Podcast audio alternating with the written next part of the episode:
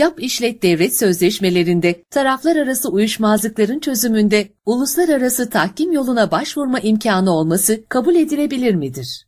Anayasada 1999 yılında yapılan değişikliklerle kamu hizmetiyle ilgili imtiyaz şartlaşma ve sözleşmelerinde bunlardan doğan uyuşmazlıkların milli veya milletler arası tahkim yoluyla çözülebilmesinin öne açılmıştır.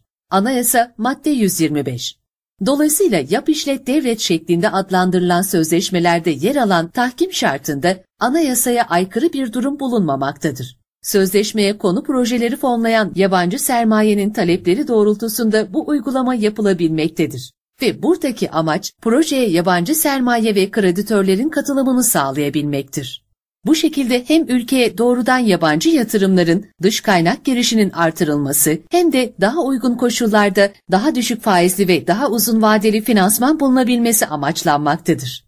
Bununla birlikte 3996 sayılı bazı yatırım ve hizmetlerin yap işlet devlet modeli çerçevesinde yaptırılması hakkında kanunun uygulama usul ve esaslarına ilişkin kararın 32. maddesinde uygulama sözleşmesi ve görevli şirketin diğer kamu kurum ve kuruluşlarıyla yaptığı sözleşmelerde tahkim yolu belirlense dahi ihtilafların Türkiye Cumhuriyeti mevzuatına tabi olacağı düzenlenmiştir.